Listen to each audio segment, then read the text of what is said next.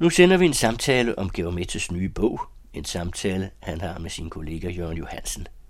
Bogen er netop udkommet og handler om erindringer fra hans barndom. Der var engang en barndom. Geomets, det er titlen på din nye bog, en erindringsbog. I selve titlen, der er på en eller anden måde også indbygget et udsagn om den måde, du har skrevet din bog på. Der er indbygget noget afstand i hvert fald. Jo, altså der er indbygget i vel nok også, at uh, enhver form for erindring, sådan som jeg ser det, også indebærer et eller andet omfang af fiktion. Fordi vi ikke kan huske det hele. Og for at få det til at hænge sammen, så laver vi nogle bindebuer.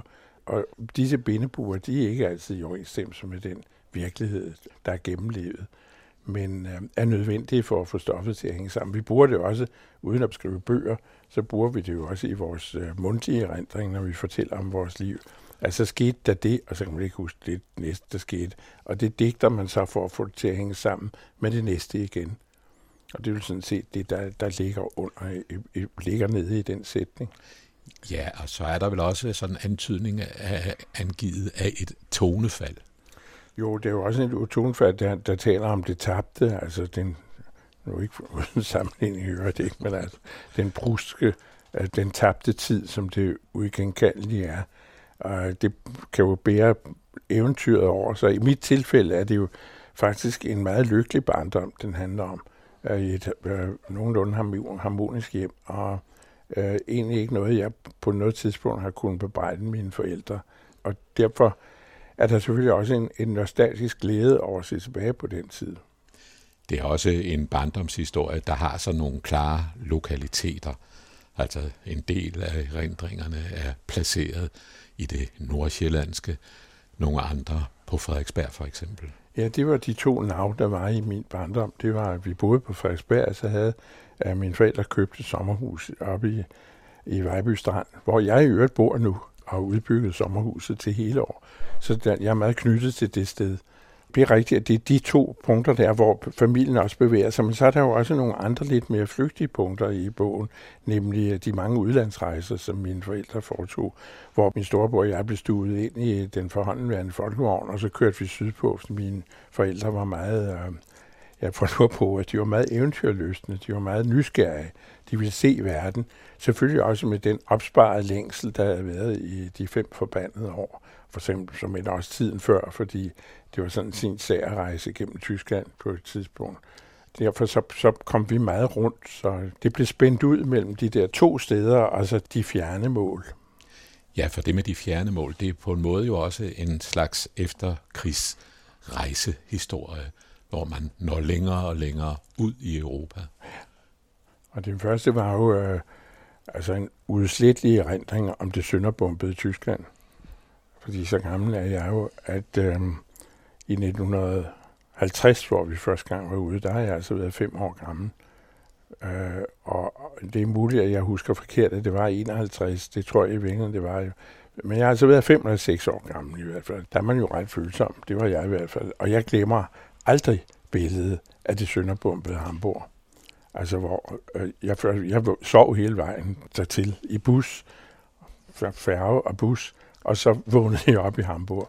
Og det var altså en meget mærkelig oplevelse, som man vågnede op midt i en stenørken, bogstaveligt talt, med øh, ruin af vækster, og så ikke noget som helst andet. Og så et bogstaveligt talt hul i jorden, hvor kontoret lå for den øh, bil, som min far havde lejet fordi det var den eneste mulighed for den første gang at komme ud.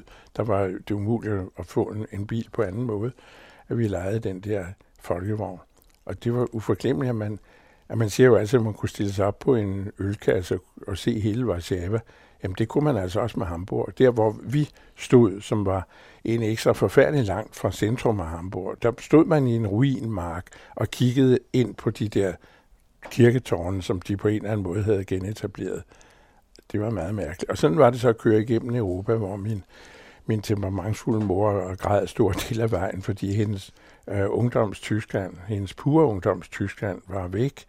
Øh, hun havde cyklet meget i Tyskland som ung DSU'er på besøg hos partikammerater, både her og der i uh, Hildesheim, hvor det nu var, og uh, alting var bumpet. Ingenting var tilbage af det, hun huskede.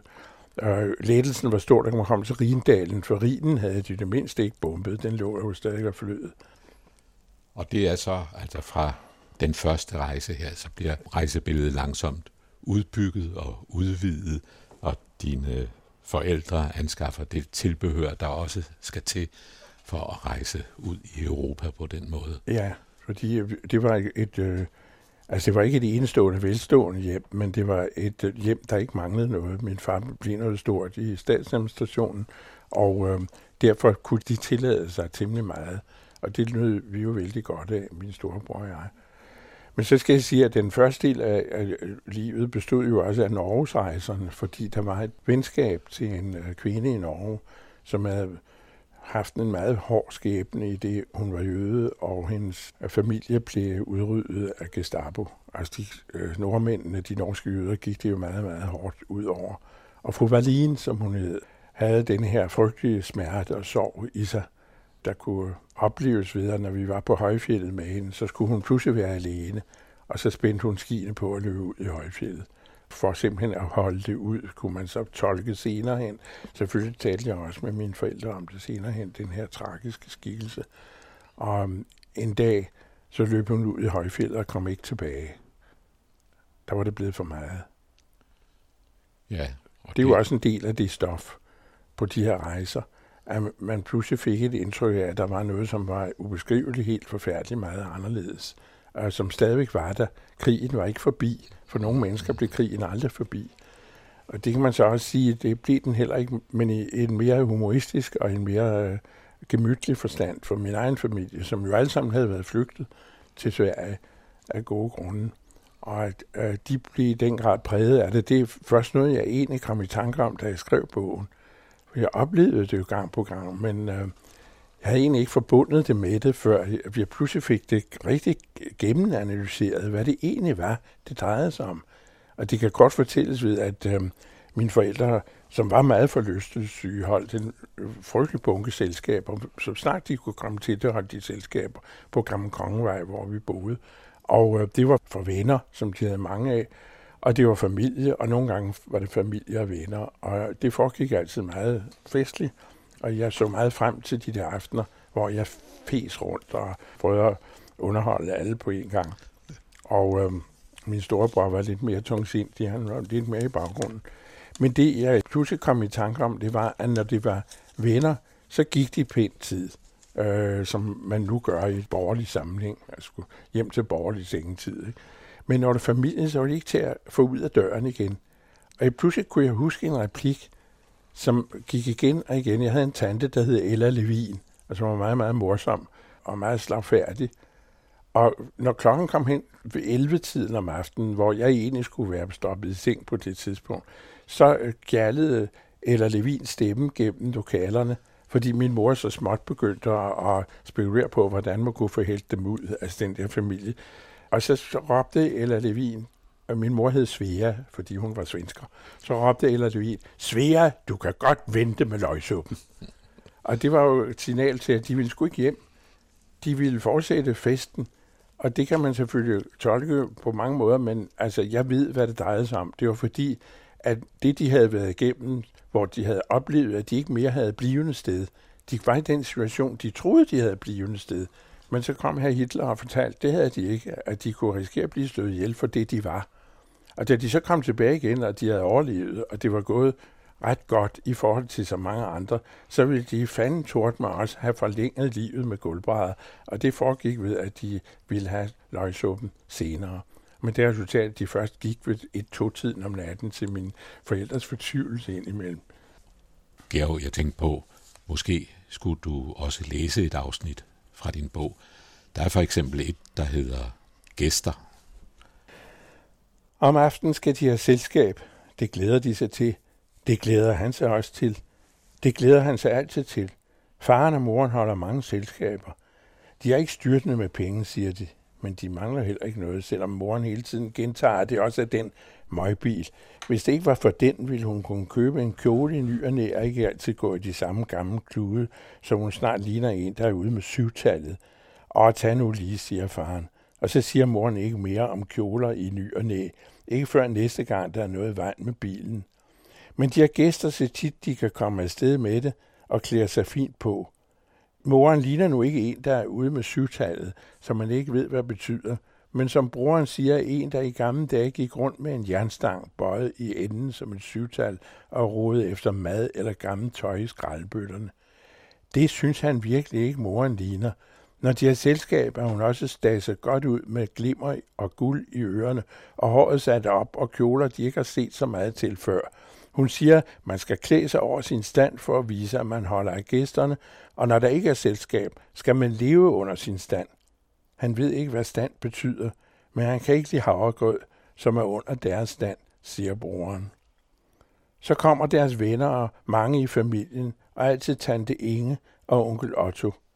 Så meget gør det heller ikke, at tante Inge udtaler sig med stor suffisance.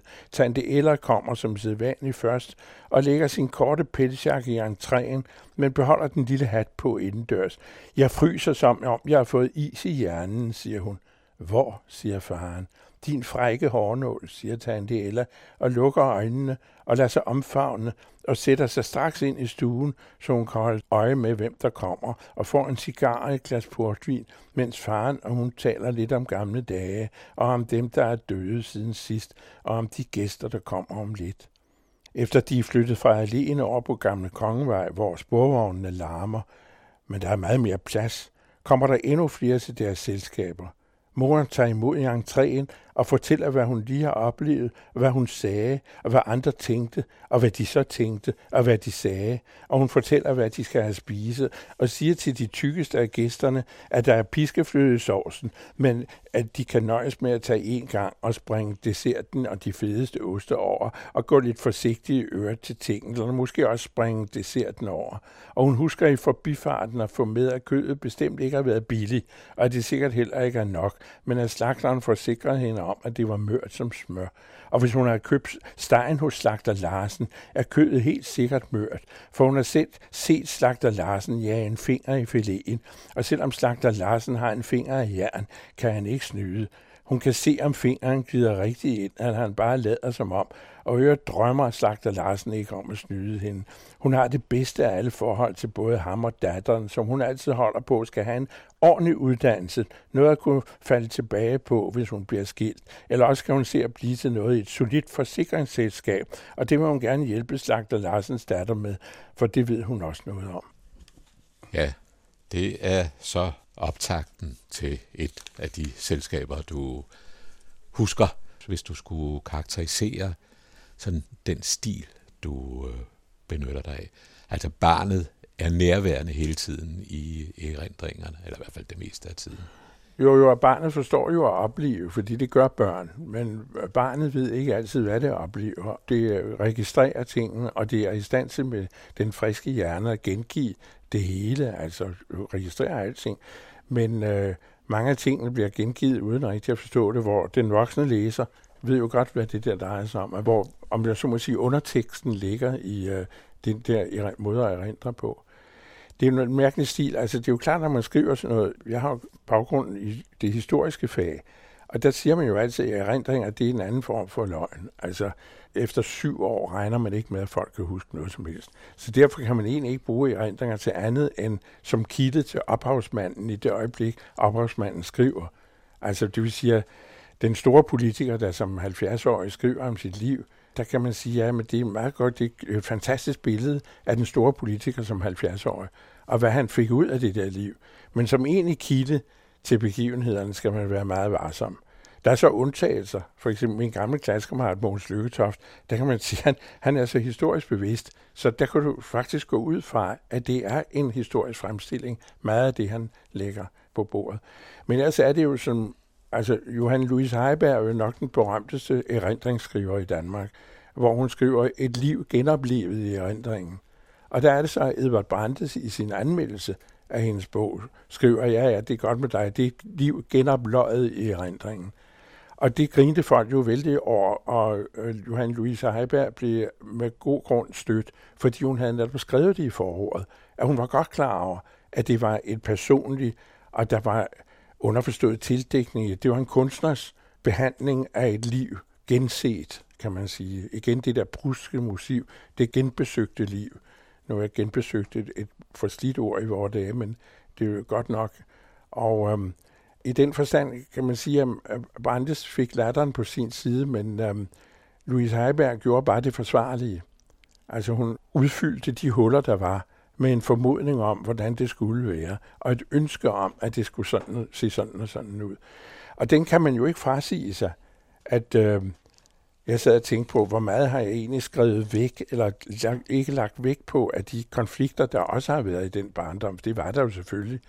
Øh, men der blev resultatet ved skrivningen, jamen det var ikke det, der, der var det væsentlige. Det væsentlige, det var den stemning, og det var den, jeg prøvede at fastholde. Konflikterne var en anden, de var egentlig ret ligegyldige, kan man sige. Sådan så jeg det dengang og ser det nu. Og det er jo sådan set øh, lidt af en utrolig øh, erindringslitteratur i den forstand, at øh, som regel er, er der mange vanskeligheder og mange ting, der skal overvindes undervejs. Det er virkelig harmonien, der spiller en stor rolle i ja, dine erindringer. Det, det vil være det ærlige for mig, fordi som sagt, jeg kunne sagtens finde nogle konflikter, og også nogle gange, at min mor var for meget. Det kommer også frem nogle steder, at hvor øh, min far, som var et meget, øh, meget stilfærdig, men viljestærk person i øvrigt, men øh, altså altid meget øh, venlig, Og han på et tidspunkt siger, hold nu kæft, fordi han kan ikke holde ud. Især når man begynder at kæfte op, der, de skal, vi skal til at høre torsdagskoncerten, som vi altid hørte om torsdagen, så øh, skulle hun jo lige fortælle, hvad hun havde snakket med Slagter Larsen om, og så kunne han nogle gange ikke holde det ud. Og det var selvfølgelig konflikter, som også, det lyder som ingenting, men det er jo det, man som følsom barn ikke bryder sig om. Altså man kan ikke lide de der fjendskaber og sådan Det var der. Men når jeg ser tilbage på det, var det ikke det, der ville være det karakteristiske. Og det var det, jeg ville prøve at få frem. Hvad var den grundstemning? Og kunne jeg finde den, øh, så, så kunne jeg ud fra den skrive noget, som jeg, jeg selv kunne holde ud at se på. Nu tager du forbehold over for sådan det historisk korrekte, men faktisk øh, sidder man jo med en oplevelse undervejs i din bog af, at der er ualmindelig meget tidsbillede i det også. Ja, altså det, det er jo sjovt, når man skriver. Det var noget, øh, Rifbjerg jo ofte sagde, at øh, jo mere man beskæftigede sig med den skide barndom, desto mere kunne man huske. Desto mere så man billeder. Det er han jo ret i. Jo mere man øh, Øh, skrevet ind i det, jamen, så ser man det, som man har glemt, som er i virkeligheden vigtigt i helhedsbilledet. At sådan så det ud, ikke? Sådan så vandhanerne ud i køkkenet, ikke? Hvis man så sådan en køkken selv i øh, vores fine lejlighed på Frederiksberg. Hvis man så det i dag, ville man falde besvimet om. Uh, hvis man ser et dansk gennemsnitskøkken ved siden af 1950'erne og de begyndende 60'ers køkkener, jamen, så var det virkelig en anden verden. Og uh, det prøver jeg jo så vidt muligt at få frem også, at der er den her tidskolori i det, som uh, drengen er indpasset i, som naturligvis noget naturligt. Et sted i bogen, der graver du en blikæske ned hvis du skulle grave den op i dag, hvad vil du så finde i den? Ja, jamen så vil jeg finde nogle ting, som jeg synes var umistelige dengang. Et øh, emblem, som jeg egentlig ikke kan huske, hvad jeg forestiller. Det må jeg indrømme, det kan jeg ikke. En seddel, hvor jeg har skrevet noget på, hvad jeg heller ikke kan huske, hvad jeg har skrevet på. Og øh, en tinsoldat. Der var sådan nogle forskellige genstande, ligesom når man skyder en raket af ud i det uendelige verdensrum, for man tænker, nu sender jeg noget karakteristisk afsted for menneskeheden så gravede jeg en lille plikæske ned, som jeg synes var det karakteristisk for mig, som jeg så ville grave op, når jeg blev 80. Og øh, det ulykkelige er, jeg, jeg ved ikke, hvor den er, men nok nærmest af den grund, at jeg gravede den op ganske kort tid efter, for jeg tænkte, det er lidt for lang tid at vente. Så det blev ikke rigtig til noget, men, men det var jo den her første forestilling om, at øh, der er en tid efter ens tid, man lever i lige i det øjeblik. Og det er jo det første erkendelse af, at der også er en afslutning at der er en død, der venter. Og det er jo nok det, som jeg også prøve at gøre noget ud af, at øh, den der første gang erkendelsen af, at du er dig og ingen andre, og at øh, det dermed også har en slutning. Fordi uh, sådan kan, det kan ikke være anderledes. Du er ingen andre end den, som er, er inde i den krop. Og du ved det jo godt, fordi det har du allerede på det tidspunkt læst og hørt, at folk dør, og du kan også se til begravelser, der er, ens forældre bliver kede af det, når den og den dør. Nogle gange bliver de glade, men i hvert fald er det noget uigenkaldeligt, øh, der er forbi. Og det er den følelse, jeg kan huske så tydeligt, som jeg også har fået med, det der med, at man pludselig står en dag i en skolegård, og ikke har noget andet at lave, fordi vi endte altid i marken, når vi spillede rundbold, fordi jeg kunne ikke ramme den forbandede bold. Så derfor var jeg meget upopulær på de der hold. Vi stod altid i marken, som var ude i den her skolegård. Og ved den lejlighed, der pludselig stod det mig sådan svimlende, at der var den der jeg-bevidsthed, som første gang optræder, som indebærer, at det også har afslutningen i sig. Det hænger sammen. Jeg glemmer det aldrig. Og faktisk optræder der så også en del personer, der er døde i bogen. Ja, det gør der jo. Altså, det er jo hele den der familiekreds er væk. Alle sammen er væk. Der er ikke en eneste tilbage af, af den kreds. Og jeg var den yngste. Ja, der var en kusine, der var yngre, som desværre døde for nogle år siden, men ellers så er det, er det virkelig den tabte tid. Der er ikke nogen. Det er virkelig The Lost Princess World. Jeg tænker tit på, der er en meget gribende scene i en af Woody Allens film, den der hedder Crimes and Misdemeanors, hvor hovedpersonen, der er ude i en forfærdelig livskrise, får en, øh, et behov for at øh, et øjeblik at vende tilbage, altså ligesom sætte sig tilbage i tiden, og tage ud til det hus, de boede i, da han var dreng, eller ung mand. Og der er en meget venlig dame, der bor der. Han ringer på, og den her venlige dame, øh, han forklarer det over for hende, han vil så forfærdeligt gerne se huset indvendigt igen. Øh, og hun er meget forstående, kom endelig inden for at tage dem god tid, og så står han der, og pludselig, da han står derinde, så er selskabet der fra den gang. Og øh, han hører dem, og indser ting, som, øh, også fordi de er en lille smule karikerede, de mennesker, der sidder der, en lille smule markerede, end de kan have været dengang. Men da han så vil blande sig i samtalen, så vender de sig forundret om, for det kan han jo ikke. Han kan ikke lave noget om i det. Han kan ikke sige, at I skulle ikke have gjort det der, I skulle, I skulle have talt om noget andet, når I nu havde muligheden. Det kan han jo ikke. Og det er en, en stærk, altså banal, men meget stærk erkendelse, at du kan sagtens få den der vision.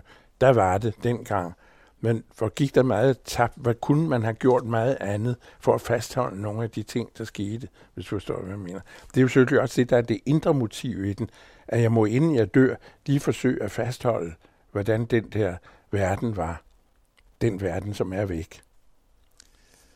Og det, der så også dukker op som pile og som veje ind i den verden, det er for eksempel lugte. Og en af de lugte, der spiller en kraftig rolle i bogen, det er din spillelærerindes lugt. Ja, altså, jeg, jeg, jeg kommer for, også fra en meget musikalsk hjem. Altså, vi havde et stort fly på gulvet og det hele. Og jeg selv var musikalsk og havde drømt om det. Jeg fik så senere en, en rygskade, en sygdom i ryggen, som gjorde, at, at det kunne ikke lade sig gøre. Jeg kunne ikke gå videre med det. Men jeg, jeg var meget flittig som dreng, og jeg elskede musik. Jeg elskede også at spille. Det er noget helt andet. Men jeg bøvede mig også fuldstændig sindssygt, fordi jeg vidste af bedre erfaring af min den, som var meget dygtig. Hver gang jeg spillede fejl, så løftede hun armen for at pege i noderen, og så kom der en hørm armsved lige ude på mig. Så jeg, jeg lærte altså faktisk det hard way at spille hurtigt og præcist på grund af armsved. Og hvis du så skulle vende tilbage til noget af det, du har hørt spillet, og som du stadigvæk spiller, hvad vil det så være? Jamen, det var mange ting, men, men det, jeg lærte, er, at den her spilledagen viste sig at have en meget tragisk historie selv. Altså, en, øh, en af de her hun er også svensker, jo. Det var derfor, min mor havde gaflet hende et eller andet sted og fået, få, forbindelse med hende.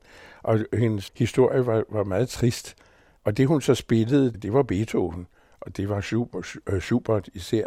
Og det, øh, den, du sikkert tænker på, det, og den, jeg har tænkt på, det er, det er vist en af Schuberts øh, sene sonater. Hun så fanden tort med sætter sig ned og spiller for mig, ikke? Og, øh, og det var øh, en, en altså meget skræmmende oplevelse, fordi det gik op for mig, at eller jeg måtte rejse det spørgsmål over for mig selv, vil jeg nogensinde komme bare i nærheden af at komme ind i den følelse og i den der vidshed og i den erkendelse, som hun havde til at kunne spille det på den måde, og så godt, og så overbevisende og det var måske mere værd end 100 andre spilletimer, hvor langt der var til at komme ind i erkendelsen af musikkens indre væsen, den store musiks indre væsen.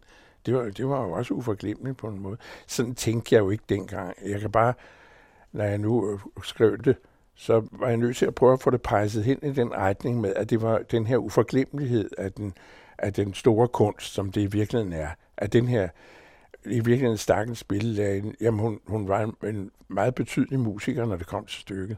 Og det måtte hun så også bære rundt på, men netop hendes tragiske historie var måske årsagen til, at hun spillede så vidunderligt.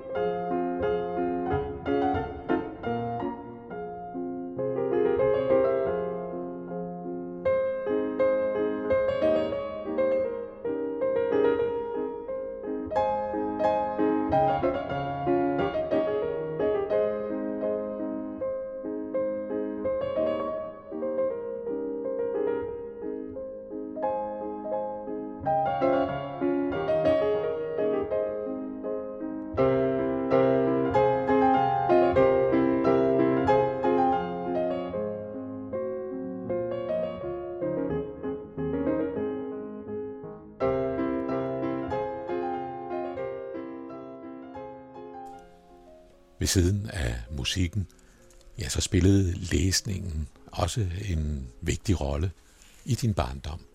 Det er mange forskellige ting, du henviser til, og også tidsskrifter og bøger, populær mekanik for eksempel. Ja, det hang sådan sammen med min storebror, som har været død i masser af år. Han var et godt stykke ældre end mig, var teknisk begavet, og altså interesseret, men han var også teknisk begavet, matematisk begavet. Så hans interessefelt, det lå i det naturvidenskabelige, og det var det, han kunne, og det kunne jeg ikke. Det har jeg aldrig kunnet. Jeg kan ikke lægge tre sammen, tal sammen uden at lave ulykker.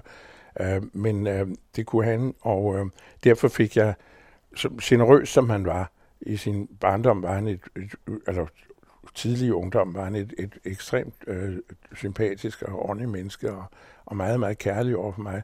Og der åbnede han den her verden for mig, og forlangte visse ting, at jeg forstod visse ting. Ellers så blev han utilfreds. Og det åbnede så også muligheden for at læse nogle ting, som jeg ellers ikke ville have læst. Men ellers var det mest påvirket af mine forældre, mest af min far. Og det var god litteratur. Og så, øh, som, som mange andre børn, så, så øh, okkuperede jeg Frederiksberg Bibliotek, biblioteket, Frederiksberg Bibliotek, hver dag. Altså jeg var der hver dag hver dag, bogstaveligt talt hver dag, var jeg oppe og få fat i et eller andet og slæve hjem, og jeg læste det. Og det bliver jeg tilskyndet til også i hjemmet. Det var jo godt. Men en anden ting, som var meget vigtig, det var jo tegneriet, at jeg tegnede, og blev også støttet der. Altså, og det var, det var nok så vigtigt. Altså, eller det var det ikke, men det var lige så vigtigt som læsningen. Og det er jo så altså også noget af det, du har fortsat, og som du stadigvæk bruger ja. i et omfang, for eksempel når du tegner teaterstykker? Ja. Jamen, jeg har tegnet hele livet, og mest har jeg tegnet til skrivebordskuffen eller til, til albums, jeg har stående og stående. Altså hver gang jeg rejst, så har jeg ikke fotograferet, jeg har altid tegnet og, og brugt akvarel. Og så begyndte jeg også at lave, fordi jeg interesserede mig meget for perspektiv. Så tænkte jeg, at det var morsomt at lave det plastisk. Så jeg begyndte at lave scenografier af kendte operaer og teaterstykker i meget lille format. Personerne er kun 2 cm høje. Og øh, det morer mig meget at lave de her helt selvstændige små miljøer, som sådan teater egentlig er, når det er i funktion. Og det, der morer mig allermest, det er at vende teateret om og finde ud af, hvad sker der på bagsiden af teateret. Hvad laver de egentlig, mens de øh, spiller Hamlet? Øh, jeg har lavet Hamlet, hvor de, de spiller den uforkortet, har jeg skrevet i beskrivelsen. Og hvis man spiller den uforkortet, så er den meget, meget lang. Så derfor har de fået slikautomat på bagsiden, så de, kan, altså, så de ikke falder døde om af sukkermanglen. Og det er sådan nogle ting, som jeg synes er interessant, fordi det sætter sådan det store drama i, i perspektiv, at der er, er også en nøgternhed i teatret. Ikke? Jeg har lige lavet Ringen, Wagners Ringen, som er udstillet inde i Galeri Krebsen her i juledagen. Og der slutter den jo med Ragnarok.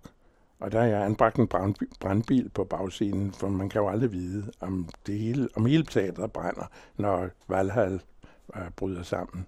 Og på samme måde, som du så går bag om teatret der, hvordan, øh, når du nu skildrer din barndom og beskriver dine barndomsoplevelser, hvilke tanker gør du dig så, når du ser på nutidens børn?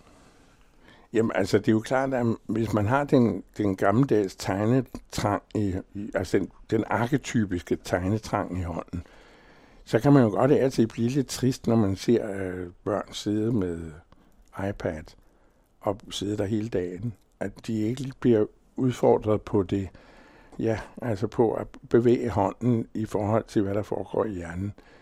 Det gør de så på en anden måde, og man skal også passe på som gammel, at man ikke begynder at jamre over ungdommens forfald. Alligevel kan jeg sige, at der var en overgang, hvor arkitekterne holdt op med at tegne, fordi nu kunne de bruge det her meget, meget præcist og hurtigt. Og det er jo strålende. De sparer jo en frygtelig masse tid på at kunne lave det på, på skærm.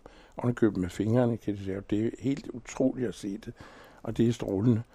Men de øh, genoptog tegneriet, fordi det gik pludselig op for dem, jamen den værdi, der ligger i at kunne udforme det med hånden på stedet, og lave en skitse, jamen det giver altså mere.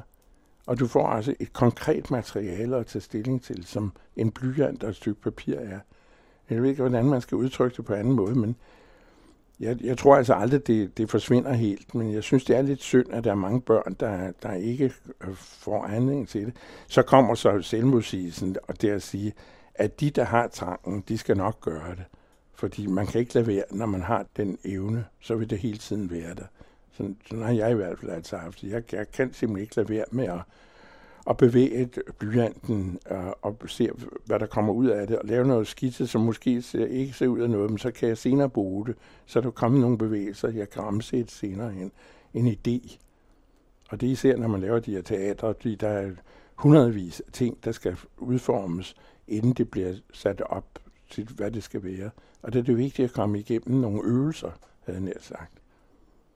Det er en vigtig erfaring. Men den havde jeg, min storebror, han var en hård lærermester, fordi en af de ting, han insisterede på, det var for eksempel, at tingene skulle passe sammen. Det kunne ikke nytte noget, man lavede en stor mand og så en lille bil, fordi hvordan skulle den store mand komme ind i en lille bil, eller omvendt, den gik ikke. Og øh, det var han, han var over mig som en hø, hvis jeg altså i Iver tegnede et eller andet, som bare var fint, men som ikke, ikke passede sammen inden for den samme billedramme.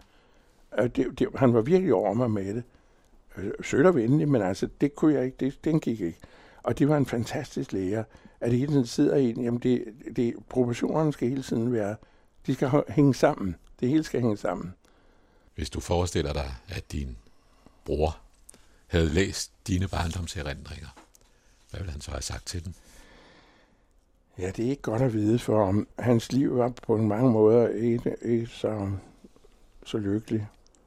Og det er jo det der med, når, når, når alkoholismen bliver lidt for fremtrædende, så sker der nogle ting med os. Og øh, derfor er jeg ikke sikker på, at jeg ville have skrevet bogen, hvis han havde været i live.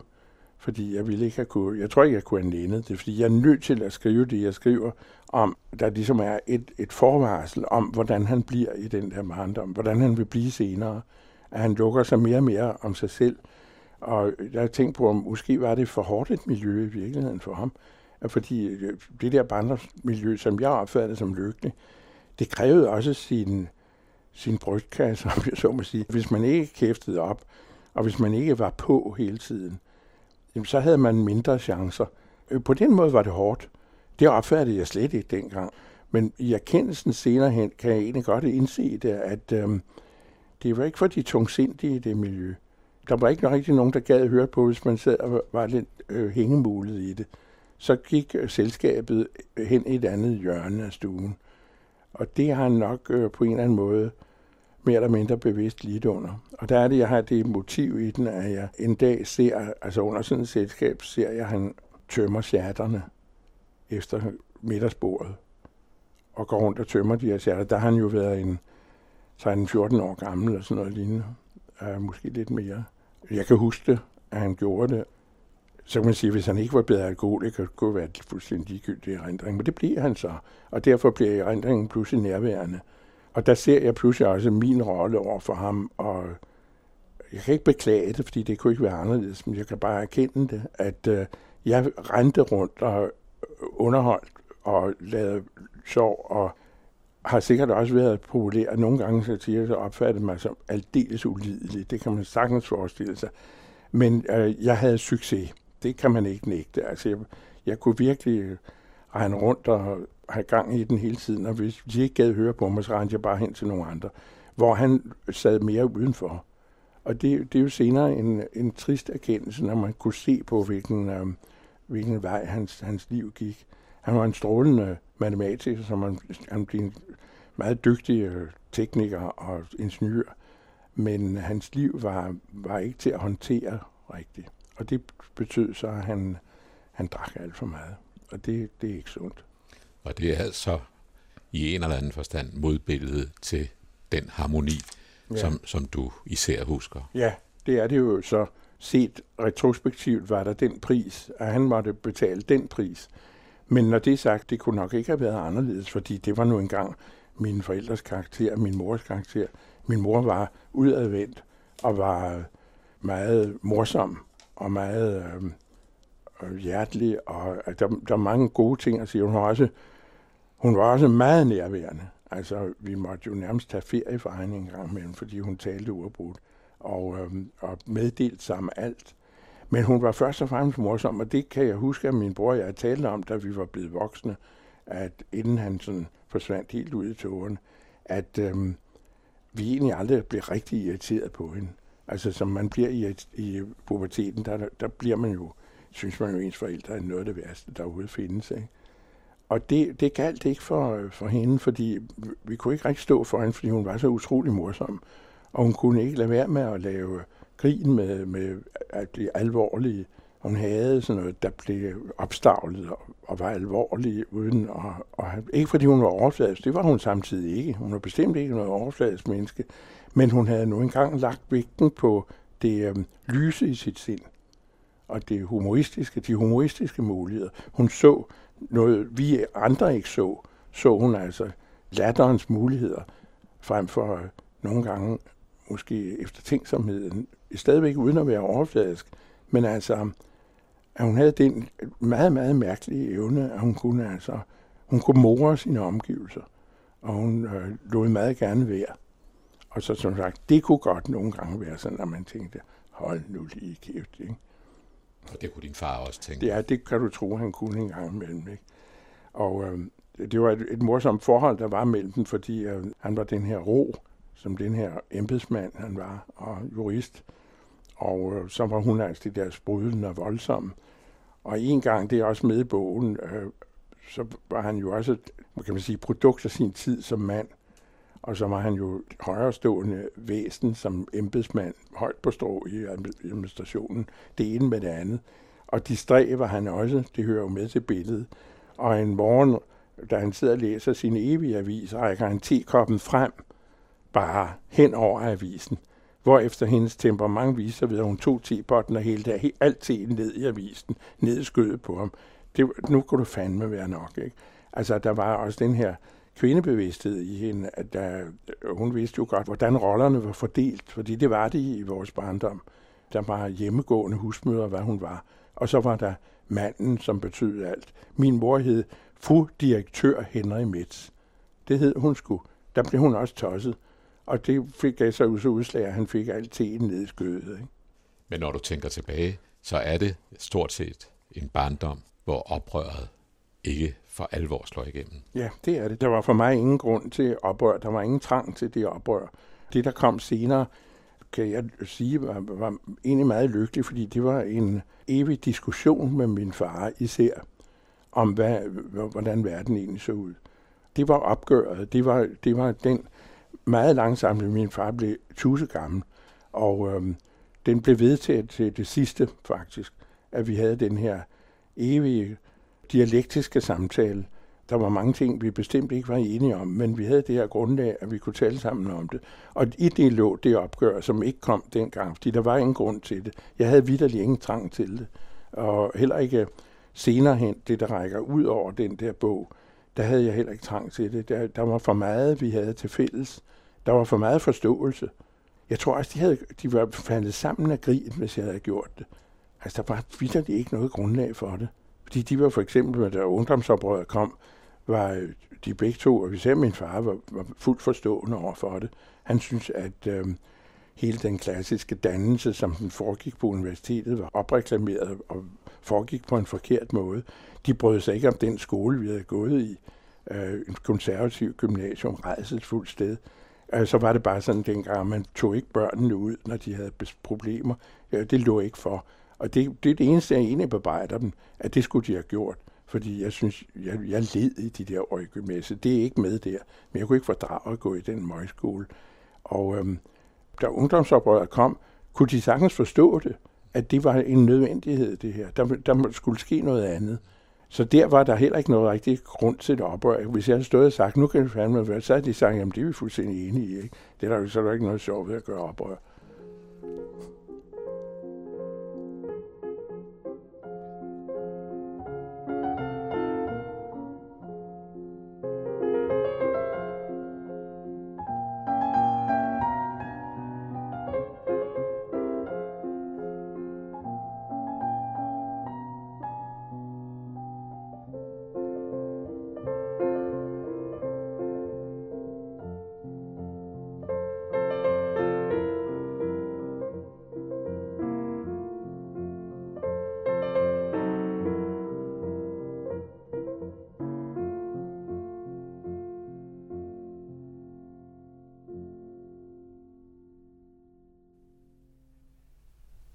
Var Georg Metz i samtale med Jørgen Johansen. Om Georg Metz's nye bog,